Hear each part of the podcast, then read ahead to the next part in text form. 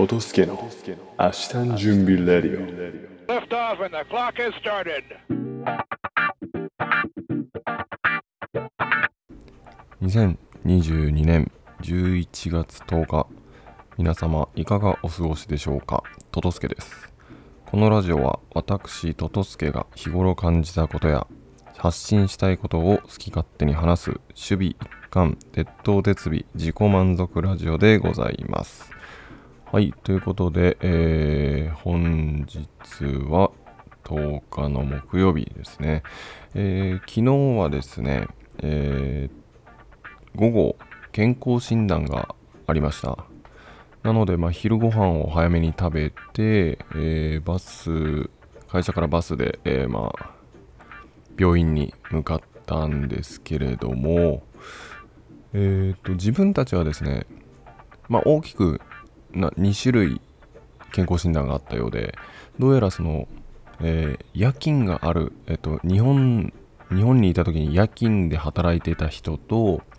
まあ、普通に昼間で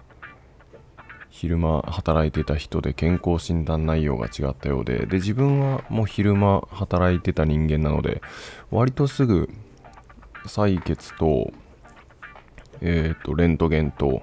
あと問診程度で終わったんですけどもう一人のその夜勤がある人たちの健康診断は結構、えーいろいろチェックが多かったみたいで、えー視力聴力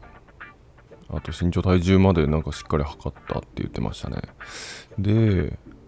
その特になんですかね聴力検査今年自分まあ日本で2回したんですけど定期年に1回の定期と今回海外に移るに向けての健康診断。で2回やったんですがもう聴力検査なんてあれ、まあ、合ってないようなものでもう耳にあのヘッドホンヘッドセットみたいなのつけてで流れたら流れる間だけボタンを押すみたいな。であれももうあっちももう流れ作業になってるからもう多分耳聞こえなくなってもあっちの操作してる感じでもう押せると思うぐらいもう慣れてきたんですよね。なんですけどどうもその夜勤をしてる後輩に話を聞くとこっちの聴力検査はマジでレベル高いですと。マジでなんかもう本当に蚊が飛ぶような音でめっちゃちっちゃくて本当集中せんと聞けなかったですねっていうんでなんかこっちはかなり聴力に関してはシビアな感じだそうです。はい。で採血もあって採血は自分は普通だったんですけどねもう日本にいる感じだったんですけどなんか周りを聞くとこっちの採血はひどいみたいな話は聞きました。なんかもう下手くそでブスって刺したらもう血がピュッて飛び散るみたいな。で一回刺したと思ったらそこからグッてもっと刺してきたりとか。なんか周りの話を聞いてたら結構ひどい目にあったみたいな人もちらほらいましたね。はい。で健康診断が終わってもうそこから昨日はホテルに直帰だったので何時ぐらいかな？3時半とか4時ぐらいにはもうホテルに着いてましてで昨日ですねまあそのえー、と同じ部署でトレーニング好きの人と一緒にジムに行くっていう話をしてたんですけどどうもその人とあの健康診断の日程がずれてたみたいで昨日の朝会社に行って知ったんですけどなんでその人たちは今日健康診断があるようなので、まあ、自分は、えー自分だけがまあ今日健康診断でした。でまあ時間もあったしえーっとまあいろいろコインランドリーとかも行かないといけなかったんでまあそのジムに行ってみました。初めてですね。でえーっとこっちのジムはですね、まあ、1時間50元ですと。で下の方に、えーその体育館っぽいところがあるんですけどで着いたら自販機みたいなところに、えー50元1時間50元っていう書いててまあなんで1時間で250円で使えるんですよね。会員登録もせずに。すごくお手頃で。でそれを買うとこうバーバーコードみたいなのがビーって出てくるのでそれを持って3階の方に行って、えーそのバーコードをピッとかざすとあのーなんですかねディズニーランドの入場ゲートみたいな感じでこう一人一人しか渡れない 3, 3つの棒がガチャンガチャンガチャンとなる感じの入り口でそれをピッとかざしたらロックが解除されて1人通れますとガチャッと。で中の設備を見てみたんですけどものすごく充実してて自分があのー3年34年前に大分でですねえっ、と某トレーニングジムに通ってたんですか？ね会員制の月月額払って月額786 7000円ぐらい払って通ってるジムがあったんですけど正直そこよりもいいぐらいの設備の充実さでしたね。はい。でえーっと特にまた昨日はあの平日の夕方っていうこともあって最初の方は人も少なくてもうほんと自分がやりたいあの設備をもうずっと心置きなく使えました。うん。かなりいいところを見つけたな。でそこまで自転車で15分から20分ぐらいかかるんですけどまあそれもいいトレーニングになったなと。まあいい感じにこう体が温まった状態でジムに着くんででちょっとそのま行くまでにあの昨日レンタルした自転車が後輪がパンクしててものすごく大変で結構汗びちょびちょになって着いたんですけどまあそれでもいい運動になったなと。ちょっと今度週末はもう絶対行こうと思いますね。でえーっと時間ある時平日も時間ある時はできるかな？7時に帰ってきて10時までは空いてると。で朝自分はしたいんですけどそこがですね朝の6時からしか開かないみたいなんでちょっと時間的に厳しいなっていう感じがしてますね。はい。ちょっとまあ今後通いたいなと思いました。で帰り帰る頃には結構暗くなっててえーっとホテルまでの道を歩いてたらですああ自転車で行ってたらもうその体育館のすぐ横にあのスケボー場みたいなのもあって結構若者がスケボーを楽しんでましたね。でその公園自体がもういろもうライトもいっぱいあって歩く歩道の横にこうなんですか棒棒状のライトって言ったらいいんですかね。なんかすごくこうライトアップされるんですよ。なんである夜でも全然明るい公園だしなんかこっちの方こっちの台湾の方は公園が綺麗な公園が多いですね。夜でも安心して遊べるっていうかその暗いところがないんですごい安全な場所だとは思います。はい。そしてああまたちょっと交通事情ネタなんですけどえっ、と自転車を使ってまあいろいろ走ってますと。でですね、ま、やっぱまだあのー台湾は日本と違って右左が逆で進行方進行方向が右側になりますと。なんでですねこうやっぱ自転車を使う時もそのできるだけ右側その車とかバイクの流れにのっ沿ってえー、漕がないといけないんですけどやっぱついつい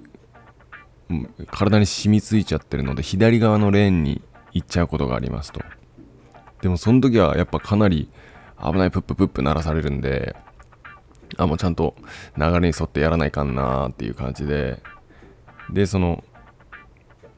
左側を通ってる時もですねこうちょっと反対側に渡ろうとする時に左側を走っててやっぱ癖でえっ、と右後ろ右後方を見て車来てないかなと。あの日本の感覚でですね。左側を自転車で走ってて、えー、と右側に渡ろうとするときに右後ろを見て、えー車来てないかなとか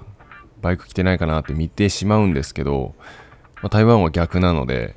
後ろ見ても何も来ないと。ちゃんと、ま、向かっ正面を見ないと何も来ないのにやっぱそこら辺がまだ慣れてないところです。はい。あとはですね結構あのこっちの現地のえーっと方がちらほらいてあの自分たちと同じ研修の立場でですね、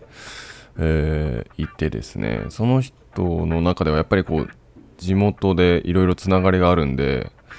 そのまあ仲良くなった人のそのおばあちゃんの親友が、えーっと旅行会社をやってると。まあちょっと遠いんですけどそれでもかなり良くしてくれるみたいでなんかその台湾せっかく台湾に来たんでいろいろどっか行きたいならツアーとかを全然準備するよみたいな感じであそしたらその来年えー家族が来るんでそしたらなんか家族でどっかせっかくなんで台北の方に遊びに行きたいなとかいう話をしてたらああ全然いいよっていう話もしててあとえっ、と旧正月は10連休近くあるんでこ今年というか来年のあのー、大体年明けの頭の方に旧正月っていうのがチャイニーズニューイヤーだったかな。チャイニーズニューイヤーっていうのがあって、えーまあと昔はこう中国の方が爆買いしに来てたりしてたんですけどでその旧正月カレンダーでいうと2023年がですねに、えー1月の20日から29までが旧正月ですと。で10日間あるんですけどもうまあ10連休になりますと。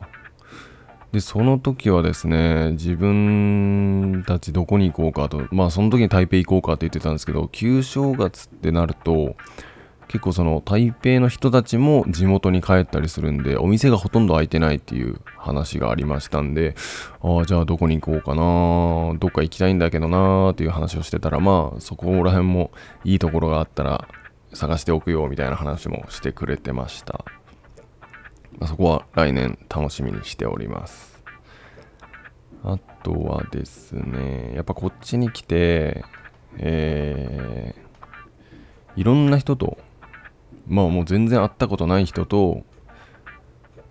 うーん仲良くせざるを得ないっていうかまあやっぱみんな新しい環境で、えー不安なところが多いと思うんでお互いにこう助け合うのは必然的で、まあ、いろんな人と会話をしますと。でそういう中でやっぱ自分結構いろんな人と話をするのが好きでずっと喋ってるんですけど、まあやっぱなんかいろんな家族の形があるなっていうのをなんか最近感じてます。そのなんか自分の周りはまあ似通った家族形式というかまあうんなんて言ったらいいのかな。まあ奥さんと仲良くてえー子供も子供もちゃんと世話をしてる。世話をしてるというか、まあ、ちゃんと子供好きなお父さんが多いんですけどまあその子供のことは全然気にしない。もう自分の好きなことをやる。もう毎週末パチンコに行ってる人だったりとか。であとはまあすごいあのなんですかね亭主関白な人だったりなんかいろんな話を聞けて結構楽しいですね。ああ、なんかそういう家族の形もあるんだなとか、あこういう人もいるんだって思うのはやっぱ新鮮なものです。で、あとですね、そう、あのー昨日台湾語と中国語のこのニュアンスみたいな感じで、まあ、タブーな感じがあるよねとこうまあ言ったら社会歴史的な問題がありますよねっていう話をしたんですけどそこでですねえーっと先あの日本にいる時にちょっと会社の教育みたいなのがあってまあそのやっぱ歴史的問題はある最低限知っとかないといけないですよみたいな、えー講習がありました。えっとですね中身としてはまあまあ要はですねきっかけがあって、まあ、ある企業がある英国の企業が新英国の企業が新製品を発表しましたと。新しい商品出しますって発表した日が B 国の歴史的にこう意味のあるというか負い目を感じるって言ったらいいんですかね。そういう日に発表してしまいましたと。ってなったら B 国からその A 国のその企業に向けていやそれはなんか我々を冒涜してるのか。慰謝料払えみたいな、えー事件があったそうです。っていうのがあったのであやっぱり新製品の発表だったりちょっとしたイベントごとっていうのはそういう歴史的に意味のある日をちょっと避けないといけないねっていうことから、えーここの日にはこういうことがありましたよっていうのをちょっとだけその会社がですねリストアップしてくれてました。でちょっとそれをなんか写真撮ってたんですけど、まあ、そこに書いてあることは、まあ、グローバル視点ではですね、えー特定の国地域にとって重要な意味を持つ日付が存在しますと、まあ、製品サービスの発表日はできるだけ、えーそういう日付を避けましょうっていう発表がありました。周知がありました。で特になんかまあ注意が必要な日付の例として、まあ、10個ぐらいここ並べられてるんですけど、まあ、7月4日アメリカ独立記念日。で9月11日911はアメリカ同時多発テロですね。と真珠湾攻撃。これが12月7日だそうです。とあとは盧溝橋事件。7月7日。と終戦記念日、まあ、これは日本の終戦記念日ですね。1945年の8月15日。とあと龍城湖事件。9月18日。あとは129運動。12月9日。南京大虐殺。12月13日。っていう風に書いてありました。で自分はですねまあまあまあ同時多発テロとか911とかあとは終戦記念日8月15日っていうのはまあ知っててであとはえーっとその存在自体を知ってるもの。まあアメリカ独立記念日っていうのはあるんあるんだろうとかあと盧溝橋事件とかも聞いてある聞いたことあるな。龍城湖事件も聞いたことあるなとか南京大虐殺もまあ耳にしたことあるかなぐらいだったんですけどまあ日付はこうこの日なんだっていうのはこう初めて知ってであとはですね129運動とはですねあんまり自分知らなくてでちょっとここでちょっと調べたところをえご紹介します。129運動はまあそのまんま12月9日ですね。日本でもこう26事件とか515事件とかありますけどえーっと129運動129学生運動と言われるものがあります。でこれがですね1935年の日本の河北分離工作に反発した中国民衆の反日運動だそうです。はい、まあ、これはですね日本軍が、えー満州国に隣接する河北の広大な国土に進出して河北分離工作を進めたのに対して中国の南京にあった国民政府が抵抗せずに1935年に、えーまあ、撤退しましたと。中国軍の撤退しました。反発せずに。でそれにそれにですねまあ反対した学生たち学生を中心とした大規模なデモが行われたのが、えー129運動だそうです。ちょっとここら辺自分全然知らなかったものであちゃんと頭になんか知識として入れておかないといけないなというのを思いました。でですねこの時に歌われた軍義勇軍行進軍